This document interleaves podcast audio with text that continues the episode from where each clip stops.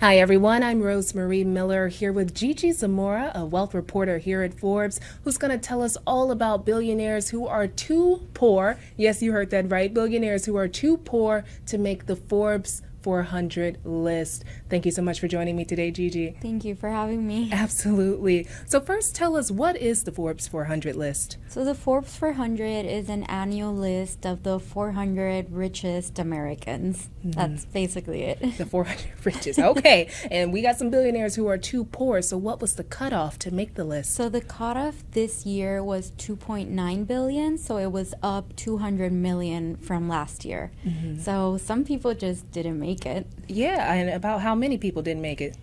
So, about 350 billionaires from the US didn't make the cut. Wow. So, are there any billionaires that we know of who didn't make the cut? There are many famous faces. Um, there's Oprah. She's at 2.8, so just slightly didn't make the cut. There's Jay Z. There's Tom Ford. Um, the ex CEO of Facebook, Sheryl Sandberg, didn't make it. Apple CEO Tim Cook didn't make it. And even the only two active athlete billionaires, who are LeBron James and Tiger Woods, they came into the list, the World Billionaires list, in March 2023, and they didn't make the cut for this one. Wow. So what about what about our faves, the Kardashians? So Kim is at 1.7. She didn't make the cut but they're still next year. She has a lot of interesting business ventures coming up.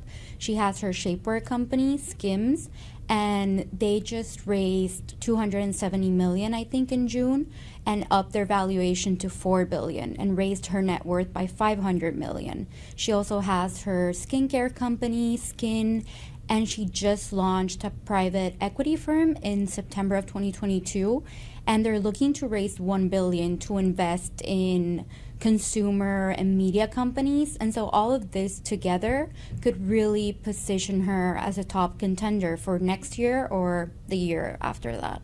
Wow. Well she's a busy woman and she still didn't make the list. But you know what I would be okay not making the list. If I fell short in Kim Kardashian or Oprah's range, I'd be happy, Gigi. Would you be happy? I would.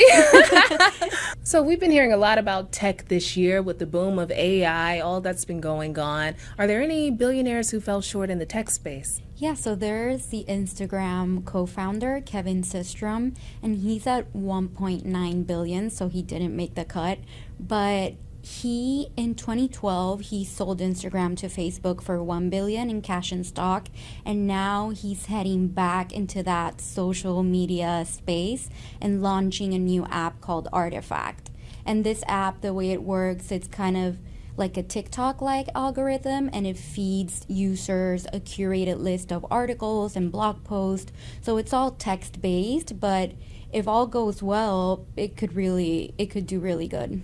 Okay, so it's going to be basically another TikTok? Yeah, but for text. So just like articles and blog posts. Yeah. Okay, that's exciting. Anybody else? Yeah, there's also Palmer Luckey, who's at 1.8 billion, and he also sold to Facebook. He founded Oculus VR, the company and the virtual reality company, and he sold it in 2014 for 2 billion in cash at stock.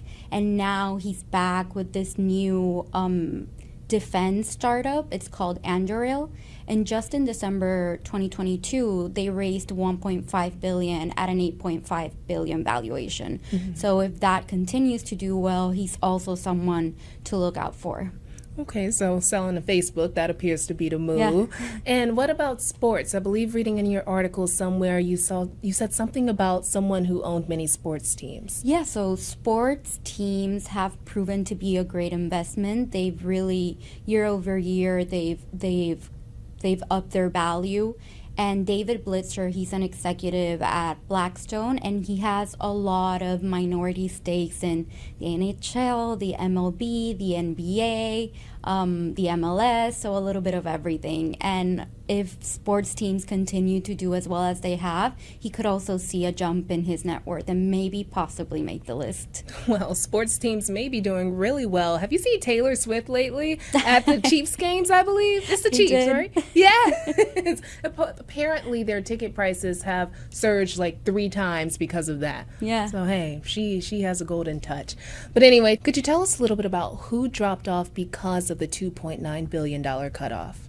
Yeah, so the cutoff hasn't allowed some billionaires to ever make the Forbes 400, and there are others who have made it in the past and have fallen off. And from last year to this year, I think one of the most relevant ones is Evan Spiegel, the founder of Snap. He's off at 2.6 billion, and former President Donald Trump, he's no longer a member of the Forbes 400. I think he's also at 2.6. Well, thank you so much for joining me here today.